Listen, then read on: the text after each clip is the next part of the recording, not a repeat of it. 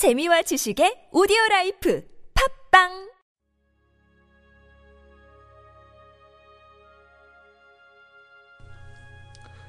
주님은 나의 최고봉 무엇에 사로잡혀 있습니까?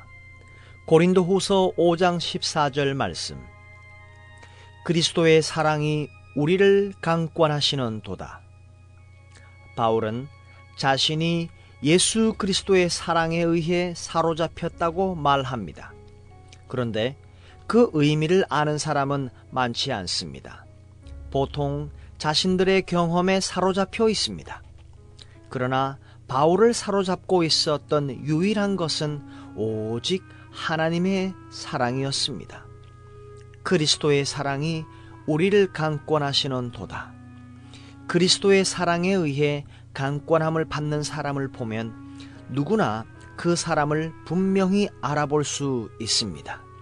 성령이 그 사람의 삶 가운데서 자유롭게 역사하고 계시기 때문입니다. 하나님의 영으로 거듭난 직후에 우리의 주된 간증은 하나님께서 나를 위해 무슨 일을 하셨는가 하는 것입니다. 그러나 성령의 세례를 받고 나면 그러한 간정은 사라지고 너희가 내 증인이 되리라 사도행전 1장 8절의 말씀처럼 예수님의 말씀을 깨닫기 시작합니다. 즉 예수님께서 하실 수 있는 일을 증거하는 초보적인 것이 아니라 예수님 그분의 증인이 됩니다. 이후 우리는 우리에게 발생하는 모든 일들을 영광이든 비난이든 핍박이든 칭찬이든 예수님께 친히 발생하는 일처럼 받아들이게 됩니다. 예수님의 인격적인 능력의 영광에 사로잡히지 않은 자는 결코 예수 그리스도를 위해 이런 자세를 취할 수 없습니다. 이 부분이 바로 사역자들이 깨달아야 하는 가장 중요한 부분입니다.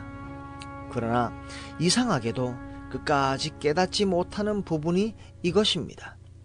바울은 그가 하나님의 사랑에 사로잡혔으며 그 사랑 때문에 그렇게 행동한다고 말합니다. 사람들이 그의 정신이 온전하지 않다고 쑥덕거려도 그는 신경 쓰지 않습니다. 오직 그가 살아가는 단 한 가지 이유는 사람들에게 하나님의 심판과 예수 그리스도의 사랑을 알리는 것입니다. 그리스도의 사랑에 자신을 완전하게 내어 맡기는 것만이 우리의 삶에 성령의 열매를 맺게 하는 비결입니다. 이러한 삶은 내가 얼마나 거룩한 사람인지를 드러내는 것이 아니라 하나님의 능력과 주의 거룩함을 드러내는 것입니다.